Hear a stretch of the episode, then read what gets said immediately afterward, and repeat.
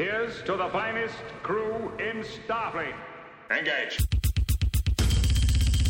Captain Jean-Luc Picard of the USS Enterprise. Captain Jean-Luc Picard of the USS Enterprise. Welcome to the Greatest Generation, Star Trek podcast by two guys who are a little bit embarrassed to have a Star Trek podcast. I'm Adam Pranica. I'm Ben Harrison.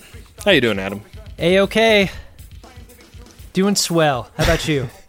I'm good. You know, we talked last time. Last last time we were marining. Mm-hmm. Last time in this little marin, we talked about the idea of opening the mainline Star Trek: The Next Generation card packs that listener Anne sent us in our bummer boxes. oh yeah, I remember that. Do you want to do that? Okay. The game is five card stud. The game is exceedingly simple. Order this in just the cards, data. Time to pluck a pigeon. I hold in my hands five packs of Star Trek: The Next Generation inaugural edition cards. These are uh, ten to a pack. A little bit richer than the portfolio print series. Let's dig in and see what we get.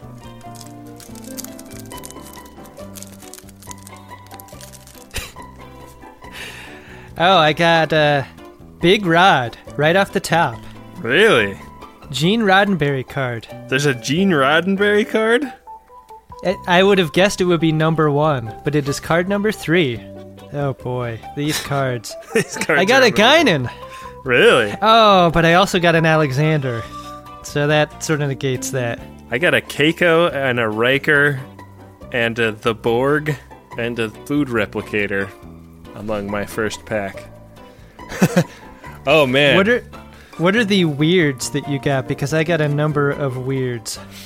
Here's a weird.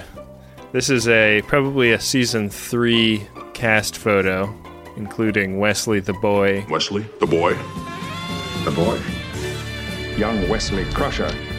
My son. looking very like made up to conceal acne. Hmm. And there's a, a quote across the front, which is French that I think you'll probably be able to translate, Adam. It is Even me. Là où personne n'est encore jamais allé. Oh, I don't know what that means. I think that translates as where no one has gone before. Oh, right. I have no idea why there would be a French card in here. It is weird. I have a card for personal access display device. I have a card for photon torpedoes. Hey, I got an Alexander also.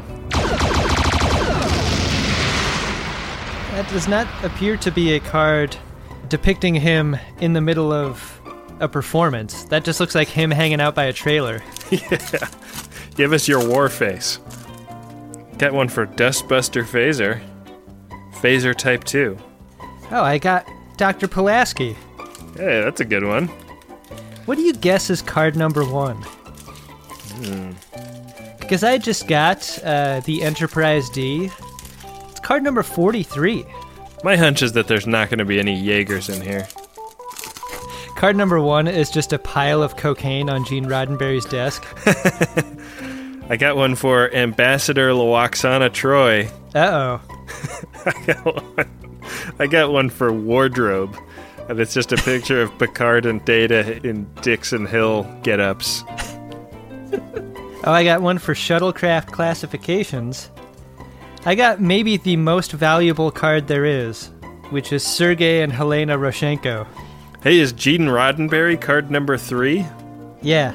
Because I have a card here that's checklist one, and it actually lists what the first series is, what the first card is, which is series introduction. Card Oh, yeah, number two is of those. unaccountably fifth season con men. what? You know how when you record an album, like sequencing is something they think a lot about, the sequence of the songs? Yeah. That is not a thought they gave to these cards. Oh, I've got the same photo with where no one has gone before in English this time. These cards are so weird. I have in- external and internal coordinate systems. you gotta get that external and internal coordinate systems card, Ben. You gotta Oh. get it signed. I hope external and inster- internal coordinate system is at the next Las Vegas Comic Con because uh, I tried to get a signature last year and I couldn't get one. Hell yeah, Ben. I got Ro Laren.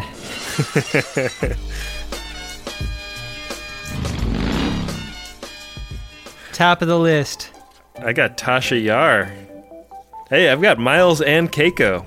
You should get a frame for that card and, and put it with uh, the framed photographs of your family, just as a as a warning.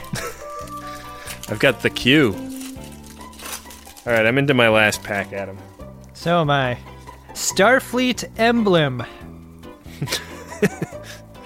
All right, guys, we need 700 cards. Just start naming shit. Go. Makeup, which is an actual card I have.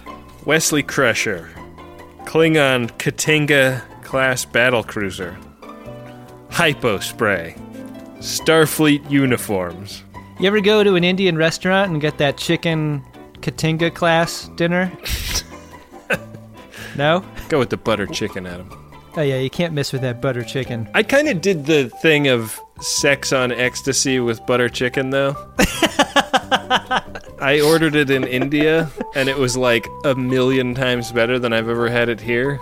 Yeah. And now it's like. it's just a shadow of what I want it to be. Yeah. Oh, man. The butter's different there. The chicken's different there. Everything's different. I can, I can, I'm just chasing that chicken. Uh, well, our thanks to Anne for sending us the bummer box that included these card packs. Yeah, and my beloved VHS copy of Flying Solo from the Riker collection. Yeah. well, speaking of gifts, Ben, a term that has nothing to do with the episode we're about to watch. What do you say we get started with season 7, episode 9 Force of Nature?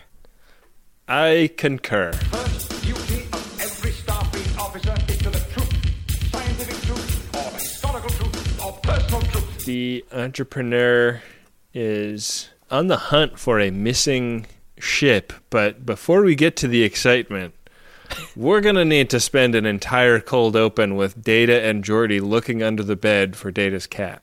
I hate cats. Data's cat. Spot. I love cats. Geordi, who has for some reason volunteered to cat sit.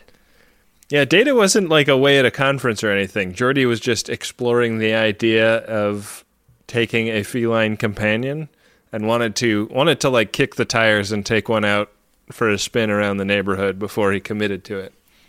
In the same way that Biff Yeager got bag after bag of mail telling the studio how much the fans loved the character of Argyle, gotta believe uh, that that spot mail was pretty massive because season seven is most definitely the season of Spot.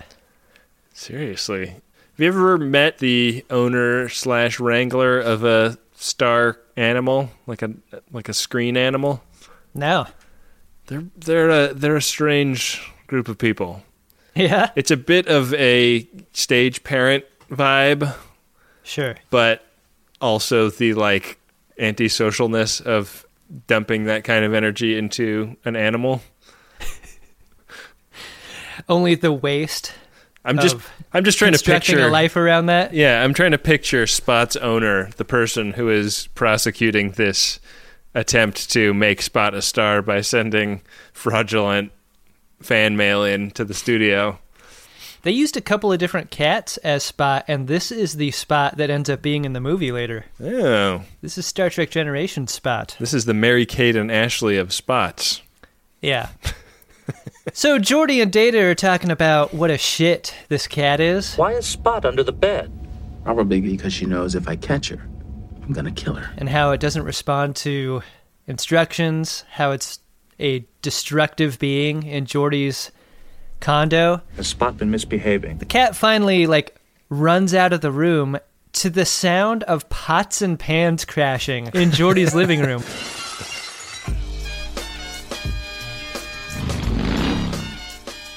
In a replicator designed future, what does one need with pots and pans? In Worf's apartment, that would have made sense because there's lots Yeah. of metal things hanging from the wall that could crash and make those noises, Right. specifically knives. Yeah. Have we ever seen what the rest of Geordi's apartment looks like, or have we only seen the bed? It looks like Geordi's gotten better better pillow game going at the very least. It's shitty that Geordi's blind and so they don't give him a cabin with a window. like, I get it, but it's still seems unbefitting of his rank. You would He's think, chief engineer. yeah, you know, he does actually have that weird square pillow up there. It's just that he's added a couple of normal pillows to his bed. Yeah. Yeah. Sorry, I'm I'm I'm not trying to get off track the fact that he doesn't have any windows. Oh, are you, are you apologizing for getting off track of a spot hard B story? You're just cramming the spot story down our throats. I literally have the phrase "strong B plot" in my notes as as what what we are talking about with Spot. Wow. Yeah. Yeah, you may think that this is a this is a bottle open, but no. This Nah, dog. Learning all about that spot life. We get out of it with Riker like radioing down to them, essentially going, uh, "Hey, hey, Geordi and Data, quit fucking around with that cat. There's business to attend to." Please report to the observation lounge. Mission briefing in 10 minutes. That's a great dun dun dun into show open. Saved by the theme.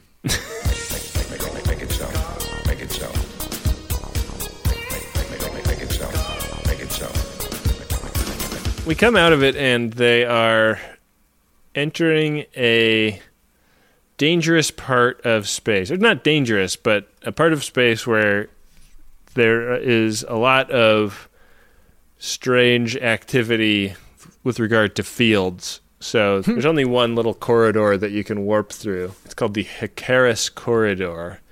And uh, it's sort of like um, Hunt for Red October when they go past Thor's twins into the canyon there. Yeah, I thought the same thing. Like seeing a map of the corridor really evoked an underwater seamount map. Remember the dispatch we got about Russian subskippers running the Reykjanes Ridge at high speeds because they had hyper accurate surveys of the underwater canyons? Your ship will work outside of this, but it's not going to be able to warp. And uh, they're missing a USS Fleming, a medical transport ship that the Federation has dispatched the entrepreneur out to look for.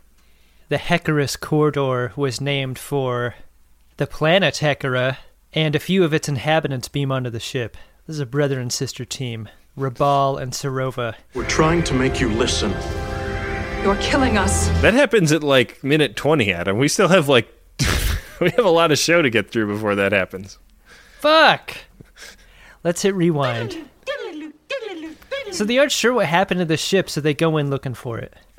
They're going in looking for it. We spend a lot of time in this episode with Geordi and Data kind of talking about cat stuff, and then also Geordi's got this scheme to squeeze a couple more percentage points of efficiency out of some aspect of the engine. Turns out he's got kind of a rivalry with another chief engineer on another starship. I just like to make sure that our power conversion levels are a little bit higher than theirs. I understand. You are in competition with Mr. Kaplan. A lot of this, the beginning part of this episode, is just spent on Data and Geordi being good time buddies.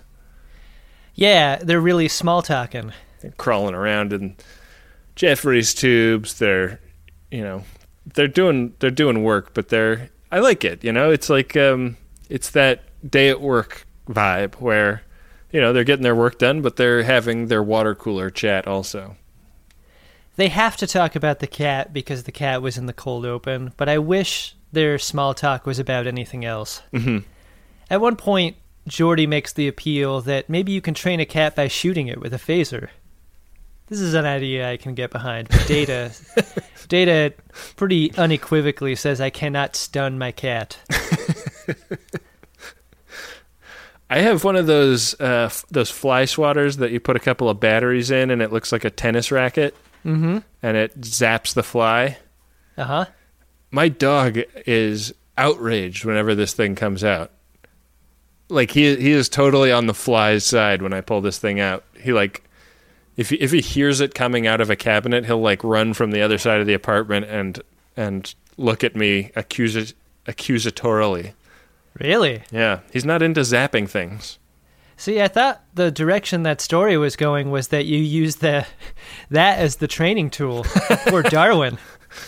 No way, dude. You cannot stun Darwin. No, can't do it. They're poking around for this USS Fleming, and they come across a disabled Ferengi vessel. And this Ferengi vessel is really in bad shape. It's got no warp drive, it can't communicate on the normal radio, no subspace anything is coming out of this dealie. Which makes their job really difficult because they can't really tell what's happening with it. Yeah, and it turns out it's kind of a trap, right? Like they figure out a way to communicate, but they get in close enough to do it, and the Ferengis start shooting at them. They're locking weapons. Shields up! They disable the Ferengi weapon system and and get this daimon on the radio. And they're like, "What the fuck is your problem?" And he's like, "What the fuck is my problem? What the fuck is your problem? You guys have mined the corridor." The Federation established this corridor. We have nothing to gain by mining it. It's weird to see a Ferengi in a position of shooting at a Federation ship. Like, that seemed like a departure from the mindless hooting and hollerers that, that we've come to know and, and laugh at. Yeah, aren't they just beaming girls out of their clothes and Yeah. yeah, they're basically like Vegas magicians. they get this daimon on board and his take is that they've mined the corridor and Picard is like, "Dude, we have no there's no upside for the Federation in mining the corridor. We, you know, maintain this as a trade route. We would never do that." I feel like this is maybe the first time I've heard a Ferengi say human in a in, an intentionally mispronounced insulting way. Human. he kind of tin mans that word, doesn't he? Tin Man. He does. He says human. Human. Yeah. Tin Man. I remember in the in Deep Space Nine they say human a lot, but this guy says Yeah. human. Well, they're really doing some world building there with that pronunciation. It's about as much as they're willing to do for the Ferengi. Look, now what the show Bible says is that the Ferengi are supposed to be totally one dimensional. What my human pronunciation presupposes is maybe they're not? Or maybe they are. My love is a feedback longing till for that which longer nurseth the disease. You'll have to go again. All right, Adam, let's talk about it. Another scene with Data and Geordi and Spot fucking around. This is one where Data is trying to teach Spot to not be on the table. This is down. Down is good. This is up. Up is no. As a person who owns and operates a cat, uh, I could have told you that you can't tell a cat to do anything. A cat is going to do what it wants to do. I don't believe it is possible to train a cat. And it's another reason why I think Cat Wrangler as a film and TV job is like a consultant. what exactly are you paying for? Yeah. Man, they spend so much time fucking around in this episode. They really do. Because it's, you know, the program is 42, 43 minutes long, not counting title sequence credits, right? Yeah. Probably like Yeah. 41 minutes, really. Yeah. We've burned through 20 minutes of this episode before anything happens. And the anything that happens is that the ship pulls up to one of these these buoys that are supposed to be like the thing that help them navigate the corridor and it explode and it knocks out their warp drive and all their propulsion shit just like the Ferengis. Not a great look. It's not a great look, and it's especially bad because a ship pulls up and they don't have enough power to raise shields to prevent two college professors from beaming over. We have intruders in main engineering. These aliens have like loaf mouths in the middle of their foreheads. like, have you seen that picture of Trump where his mouth is photoshopped over his eyes and he looks exactly the same? Yeah. I was wondering what a picture of these aliens would look like if you just flip their faces upside down. Because they have a very pronounced head mouth. They do have a, a pronounced head mouth. Do you think that thing is meant to open canonically? I don't know. I wonder if you have to put chapstick on it. There was a scene in the script where one of them popped a piece of cake into their upper mouth and then they had to cut it because they didn't have the budget for a prosthetic that involved. They burned that CG mouth on Geordi's neck a few episodes ago. we used up all the budget on the Frakes episode. They beam directly to engineering and this is apt because they're here to talk about warp engines. Their response to being boarded is so strange. Like, it's amazing to me. It's surprising to me that Geordi doesn't draw on them. Did it surprise you? I mean, they didn't draw on the Borgs when the Borgs came aboard that first time either. Yeah. I think that their their default assumption that people are are there with you know positive intentions it has been proven wrong so many times and especially in the context of a mine just blew out their engines and then these two people beamed on board directly thereafter unannounced and uninvited assume those are bad people and shoot them like sort out what they're there for when they're in the brig How many times do you need to get your pants pulled down before you start double knotting your drawstring? How can you trust a man that wears both a belt and suspenders? Man can't even trust his own pants. How many times does Lucy pull the football away before you don't, you know, give it your full kick? Yeah. Yeah. These aliens also have like loaf combed into their temples. Yeah, it's weird. It's like their Which loaf is- turns into hair. Yeah, and I was thinking like how do you care for that? I don't know. How do you dry your hair after a shower and then comb it? Also, just like the idea of hair in meatloaf is so gross. Yeah. Yeah. It's somehow grosser in meatloaf than almost any other food. Because it's like baked in. Yeah. Gross. Yeah, you got to really you got to really pull to get it out, don't you? They have a McLaughlin group. Issue one. And these college professors explain that they are doing some kind of like Greenpeace direct action to get the attention of the Federation that warp drives are destroying the fabric of space. And I guess the Hekarans are members of the Federation, the alien species these guys come from right. they're on a planet that is like totally isolated from the rest of the Federation except for this Hekaras corridor. So they have kind of a lot to lose if warp drive stops being usable, but they are insisting that like no more warp drive is the way to go. Right, because it's destroying their planet. It's making it uninhabitable. It's not bueno. And, you know, Picard is really pissed. He's like, you know, there's proper ways to do this. You can go file your data with the Federation Science Council. And I think that, like, some of the earlier research that they have presented has already been been sort of discredited. And it's early too, right? Right. Like, like they've stated the hypothesis and they're they're using the scientific method to prove or disprove it, but it's not happening fast enough.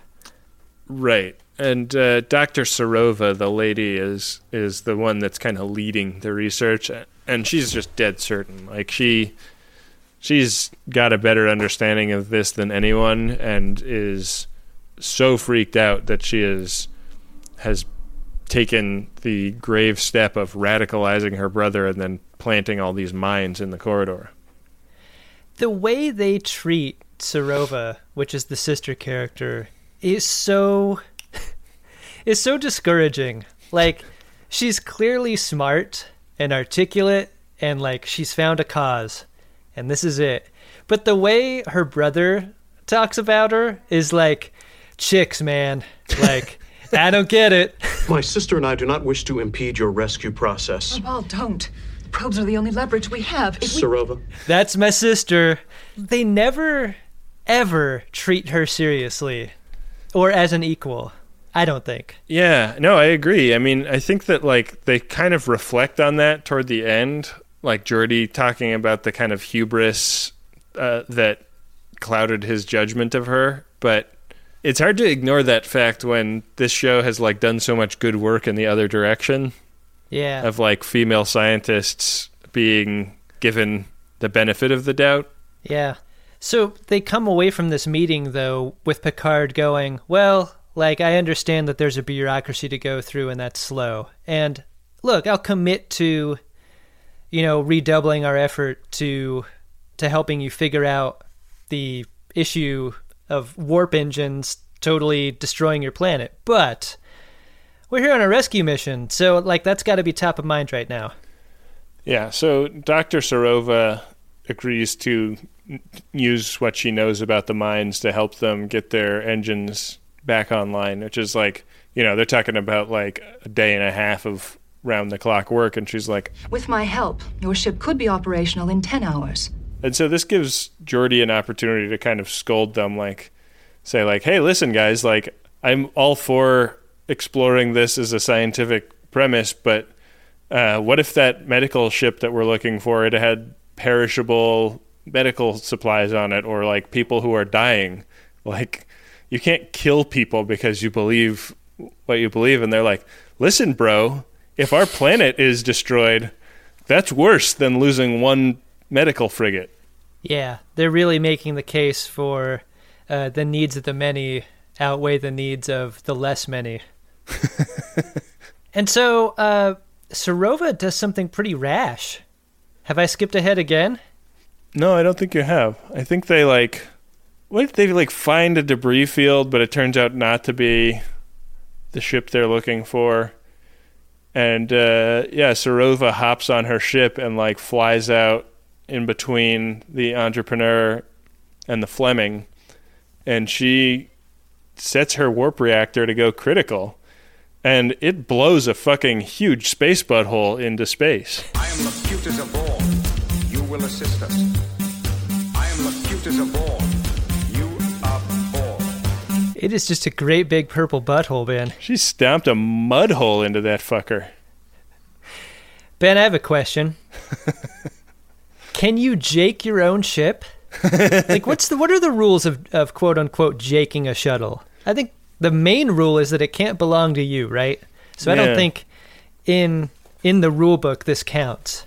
But in my notes, I definitely wrote down she jaked back her ship. She did. I mean, you can't assume that she filed a flight plan or anything, and No. I'm, I'm sure that that's part of the policy. Yeah, she goes out real big though. Yeah, and and her brother is totally gobsmacked by this. He was not expecting her to kill herself because of her beliefs.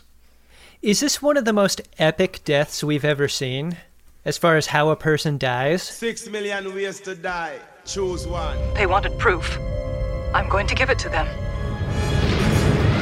Shields at maximum. Full reverse. It's pretty epic. Like a single person, I guess I should say, versus a, a whole starship.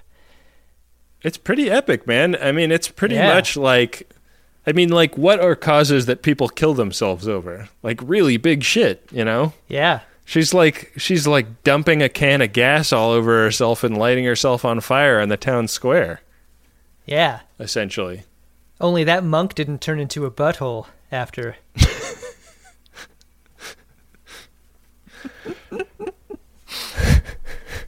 That might be one more notch closer to bottom, Adam.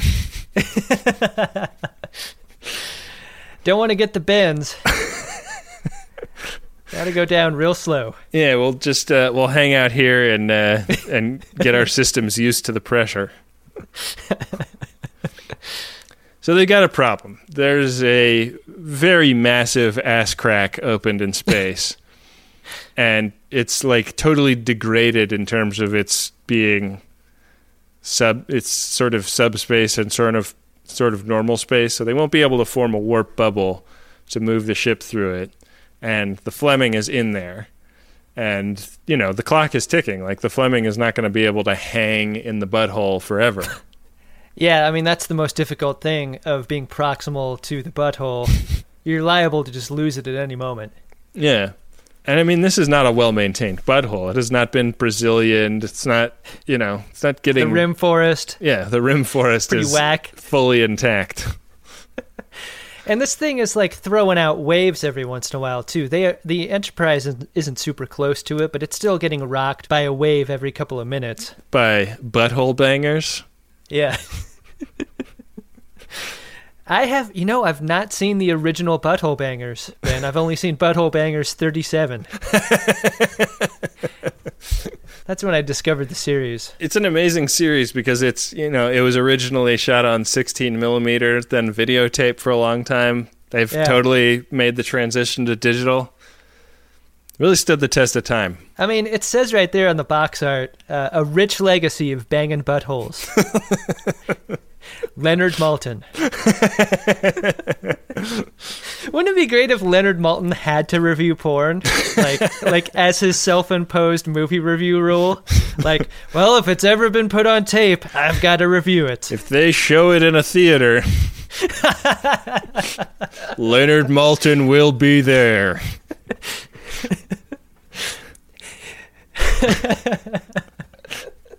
they come up with this little plan where they're going to go to warp and then coast through the crack.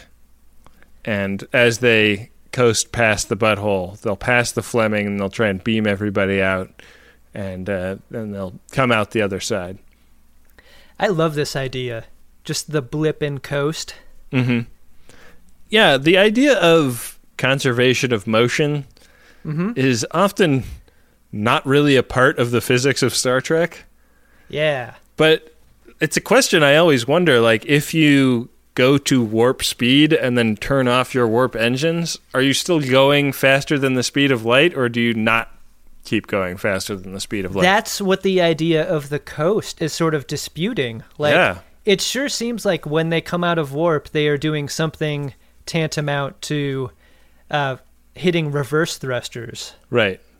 To uh, to stop their, their forward motion. Yeah. I don't understand.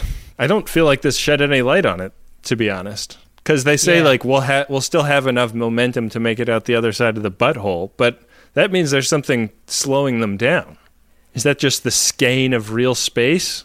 I don't know. I mean, in this case, it is the butthole waves that are emanating from its core like so much flatulence. The engines are going to need a while to charge up for this little adventure. So Geordi's t- tells Data like, "Hey, let me know. Let me know when the engines are charged up. I got to go sort out some fifis." And he goes and talks to Dr. Rabal, the surviving member of the Hekaran scientific community. The dude is having like a classic 10 forward bum out. Yeah, like a like a season four era ten forward bum out. yeah. It's nice when they play the hits. That's what it's there for. When you want to be bummed, but you want to be bummed in public, go to ten forward. If you would like another character to walk up to you and ask you what you're thinking about, go to 10 forward. Yeah, and Rabal makes the case that he was like, "Look, I was a non-believer in my sister for a long time. I'm an idiot. Like I don't know anything about this. It took me years to get on her level, and then she finally uh, made a believer out of me. So yeah, of course I'm sad. Like she worked extremely hard to make her case, and I was one of the people that she was closest to. It sucks. It's an interesting problem, right? Like the entrepreneur crew has been saying, "Well, let's study this phenomenon. Like if you if you feel like there's good research here, like other people should be able to reproduce it, we should spend some time looking into it." And he's like, "Man, like they've been their case has always been we don't have time for that shit. We got to stop using warps now."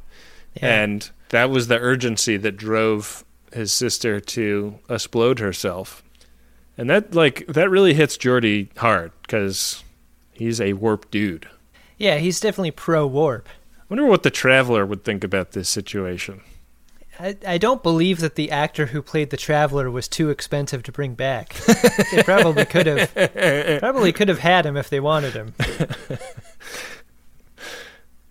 Well, you work for slightly less than scale. Yes, yes, yes. Yeah, Geordi's very much a warp baby warp kind of guy.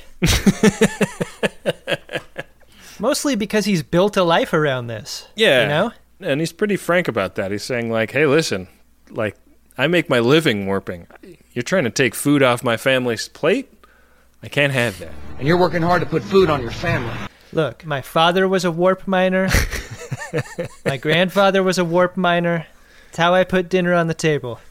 So what if there's a ton of mercury in the rivers? It's how we make our living. So what if I have a terrible case of warp lung that's going to kill me early?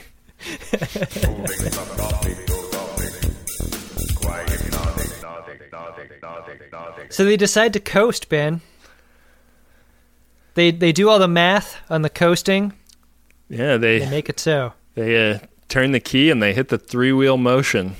They do that thing where you run out of gas. If you run out of gas, you can sort of like turn your key and use your starter to move your car to the side of the road. Yeah. Cle- yeah, if it steers, it clears is the enterprise motto, and they they're, they are traversing the butthole when the wise guys on the Fleming get the great idea of starting their warp reactor back up, and it has a bad effect on the butthole. You didn't think this butthole could get any bigger, but it can. The Fleming's like, we are covered in gasoline over here. uh, I'm just gonna have a smoke. Just one second. I'm gonna have a smoke, and then we'll figure out what to do about all this gas. Yeah, it's not a great scene because they can't tell him not to. Yeah, they have no com- communications with the Fleming. All they can do is beam people out as they coast by, and they they manage to beam everybody out of the Fleming, but they have run out of momentum, and the space butthole has gotten too big. They're still stuck in it. Yeah. It has grown because of how the Fleming had started its engines. Now their math doesn't work. Now their math doesn't work. And so what proceeds after this is a like one and a half minute fourth act, which is them coming up with the idea of surfing on the fart waves out of the space butthole. All right, Miss LaForge, get us out of here. And they like come up with this idea, they do it, and they're clear. It is such a fun idea that requires so many special effects, and to give it 90 seconds, I thought was a really interesting choice. Especially when you spent like literally there are eight minutes of ep dedicated to fucking around with a cat. You know, there's two rules of film. Ben. It's it's don't work with animals or buttholes. and they broke both of those rules here. Yeah. They would prefer to work with animals. They vastly oversaved the cat. Yeah. Yeah. So the last scene in the episode is Dr. Rabal showing them like the epidemic spread map of the subspace rifts. Like he's like, this is where the buttholes are now. In 40 years, this is where the buttholes will be. And they like spread out to cover the entire screen of space. Yeah, it's not a great look. It's sort of uh, the hockey stick equivalent of buttholes. Yeah. It just goes from like showing a cat's butt to showing goatse on the screen. I was wondering if we were ever going to throw to Goatse this episode. sure enough, it took about 40 minutes. this is the worst episode we've ever done. See, I thought we were resting here before going further down. We are. I didn't notice our diving bell had lowered even further. the the reaction here is that like the federation is like okay we're going to limit emissions We are going to sign on to the Paris Climate Agreement of warp travel. It's not fake news. We're going to do it. And like we're pretty sure the klingons are going to do it. We're going to hope that the romulans and the Cardassians and the Ferengi do the right thing. And they all kind of just sit there and like reflect on it. And and everybody leaves and Geordi and Picard talk about how how much their identities are wrapped up in the idea of warping around. And the they had this kind of knee jerk reaction against a situation that would cause them not to warp around all the time. Which I think is a fairly good metaphor, you know? Like I think that people that drive around a lot don't want to have that taken away from them, and that's why the climate change debate has been so hard for a lot of people. And as uh, long as what you do is so entwined with how you view yourself and who you are, like this conflict will always be there. You know, when people self actualize as their job, Right. like it's hard to it's hard to even fathom any other way of living. And that's what these guys have have come face to face with. Like if we can't warp, are we a spacefaring race? Right. Yeah, and they don't resolve that. They don't resolve to answer that question either. It's just sort of ended with a stare off into the distance. Yeah, I mean, they're better than us, though. Like, they, you know, like the Federation uh, as a whole has not just had the childish knee jerk reaction that our society has had to the climate change thing of like, well, we don't want the climate, you know, we don't want man made climate change to be real, so we're not going to take it seriously, you know? Like the Federation is more advanced and they're saying like this is a problem and we need to take it really seriously. Yeah, the the math on the benefits here is inverted compared to what we're experiencing. Like like the benefit of warp travel benefits so many in this world that the consequence also impacts so many. But I feel like in modern times, the idea of sacrificing fossil fuels would would hurt a few people and benefit so many more. Yeah. It's really mainly just going to hurt Rex Tillerson.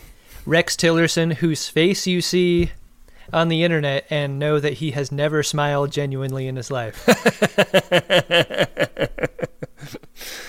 Did you like this episode, Adam?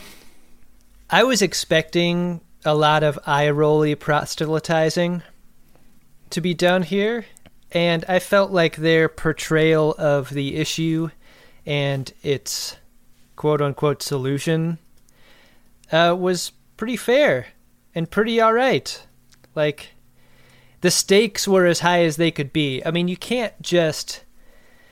This is not a Praxis explodes and the greenhouse gases on the Klingon homeworld are are, you know, starting global warming. Like this isn't that on the nose. This is like this is a little more subtle because it's a way of life thing versus an existential threat thing. Right. So I liked that the stakes were dialed back, you know, a little bit off of existential. So I thought it was good. It was thought provoking. Yeah, I think that the structure of this episode is a fucking mess. Yeah, And absolutely.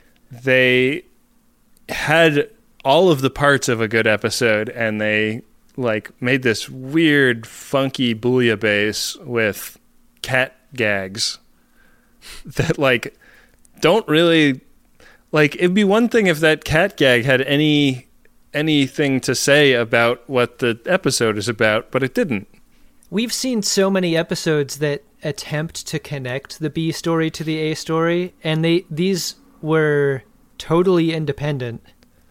yeah i mean i don't have a problem with Nothing about being- the butthole was affecting the cat. Right.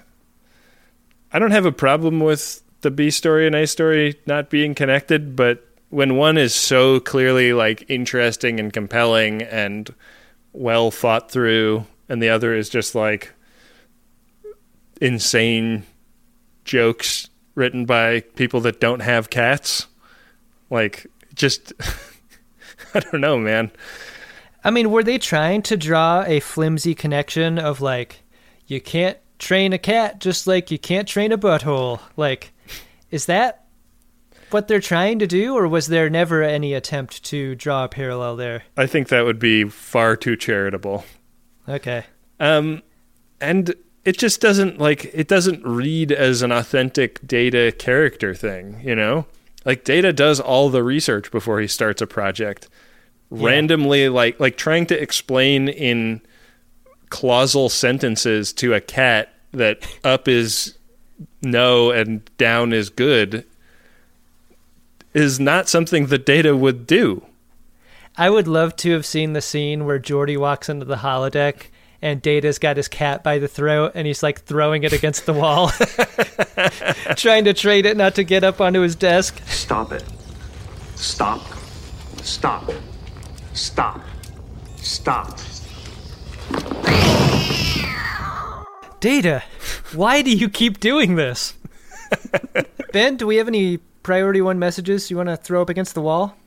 Uh, I don't want to throw them against the wall because I love priority one messages, Adam. But we do have some. Fair enough. Priority one message from Starfleet coming in on secured channel. Need a supplemental income. Supplemental income? Supplemental. Supplemental. Yeah, it's extra. By the interest alone could be enough to buy this ship. Ben, our first priority one message is of a personal nature. It is from Megan. it is for Tristan. It goes like this Thought the Robot Anime Girl video game was your only birthday present? Guess again. Love you bunches and can't wait to see the greatest gen live in Minneapolis with you. It'll be a real first contact meet cute. Ah. Hey, that's great. People are talking about going to our tour dates, Ben. I wonder what that robot anime girl video game is. The imagination uh, goes in a number of places. Yeah. That's an adventurous couple. Megan and Tristan come say hi to us after the show. That'll be really fun. I can't wait for Megan to correct my pronunciation of her first name. Adam, we have a second priority one message here. It is from the Douche Bros, and it is for Ol Yanny Boy. And it goes like this West Seattle represent. Did you make those tertiary indices yet? Ha! You're gonna. End of communication. yeah. I want to point out that Douche Bros is spelled D O O S H, which uh, is a, a creative spelling and maybe means something different from what I think of when I think douche bro. Maybe that's a that's a question we can answer on Urban Dictionary. Uh, I, I tend to I tend to blanch at going to that site. Yeah. Yeah, you me both. Well, uh, if you don't blanch about spending $100 on a priority one message, you can go to MaximumFun.org slash Jumbotron, where personal messages are that $100 and commercial messages are $200. It's a great way to reach a lot of people and also help support the production of The Greatest Generation at the same time. Thanks, guys. Darmok, and Jalad, and Tanagra.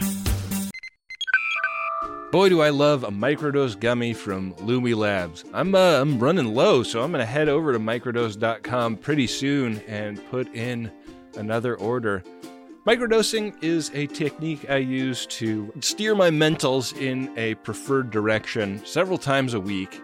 And uh, I just love it because you can really predict what is going to happen and to what degree it is going to happen. Because these are very low dose cannabis gummies that uh, give you an entry level dose that help you feel just the right amount of good. And they've been super loyal as sponsors to Greatest Trek and Greatest Gen, so I hope you will give them a try. Get 30% off your first order plus free shipping today at microdose.com. Promo code SCARVES. It's available nationwide. That's microdose.com. Promo code is SCARVES for 30% off and free shipping. Microdose.com, promo code SCARVES.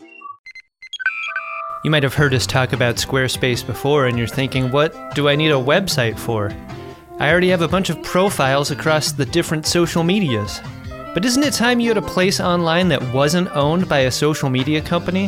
How about you take control of your online identity with a website of your own? For that, there's Squarespace.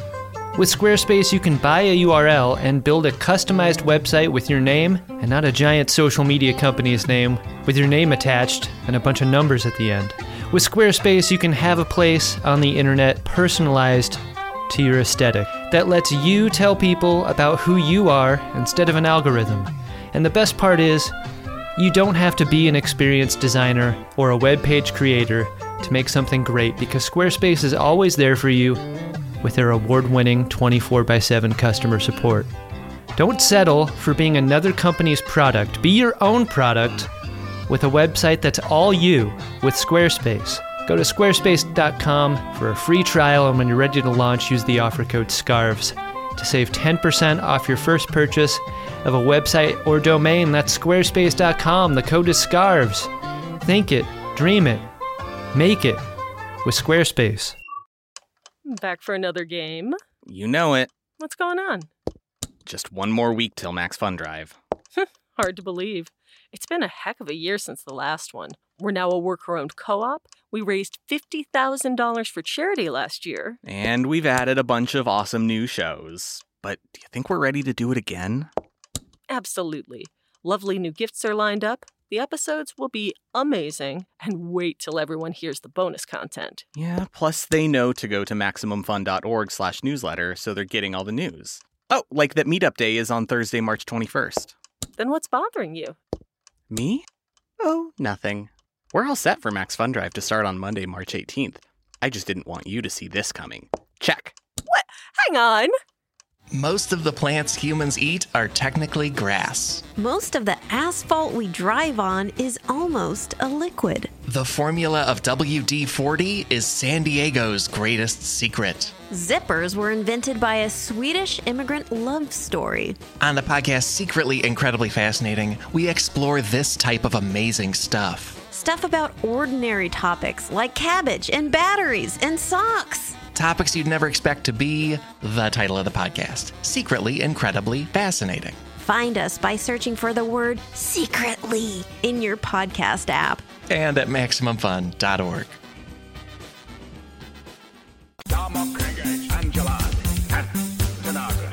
Ben?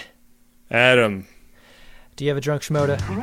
Drunk Shimoda! I do. I'm going to give it to the writers of this episode, and You're breaking the fourth wall, Ben. I'm breaking the fourth Shimoda wall. I mean, I've talked a little bit already about how I think the structure of this is bad, but I also just wanted to twang on them a bit for the line that they insert in the final McLaughlin group when Dr. Rabal says, Our climate is changing. it's just such a herder. Yeah. Guess what this episode's about moment. And I don't Yeah. think that it strengthens the case that the episode makes. I think it kind of hurts it.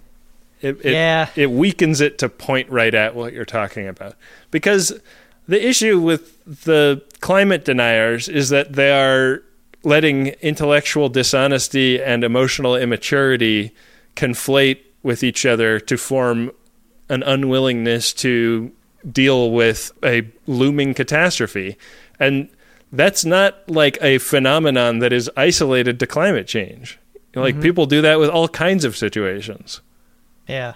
So kudos to the writers for writing a episode that has a lot of really good and interesting points about climate change and herder to the writers for sneaking that line in which doesn't actually make their like advance their cause at all.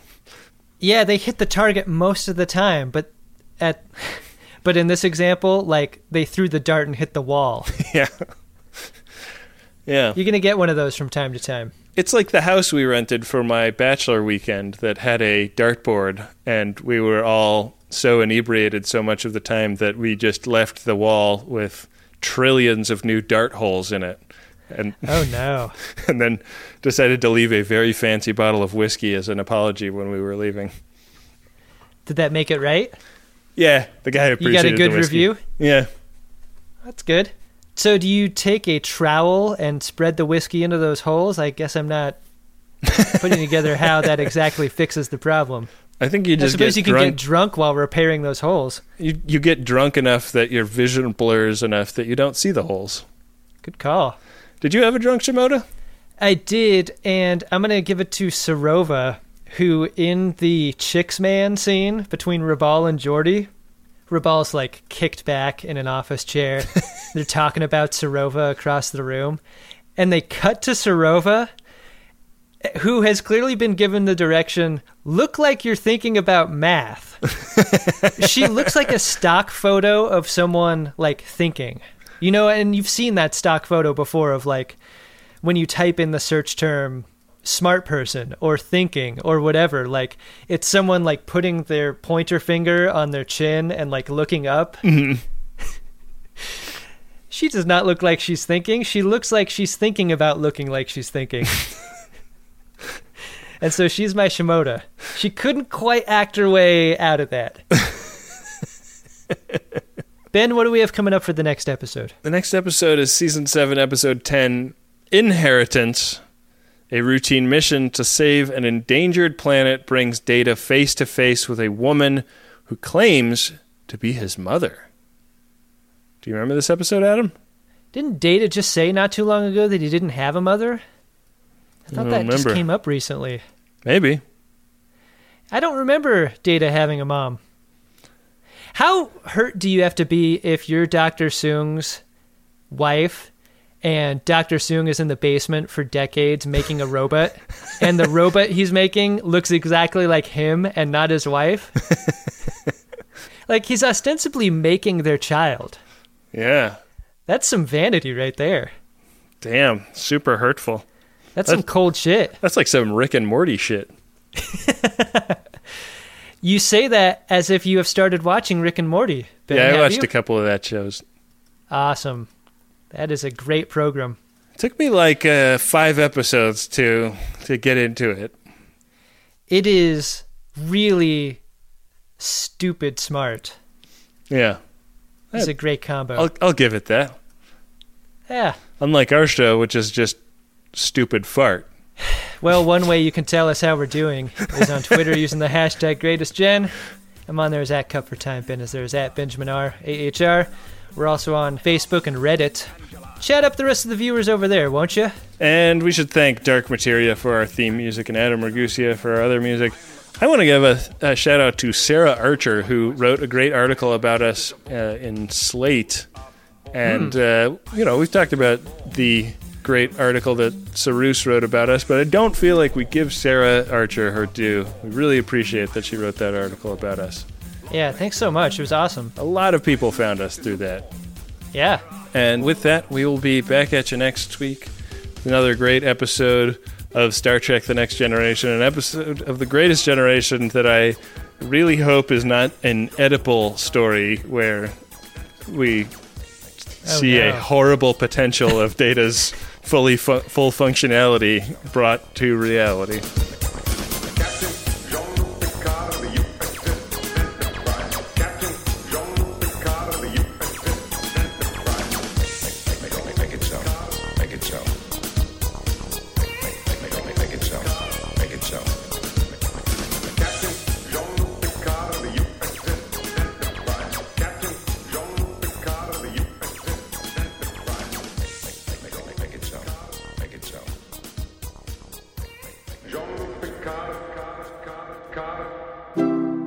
MaximumFun.org.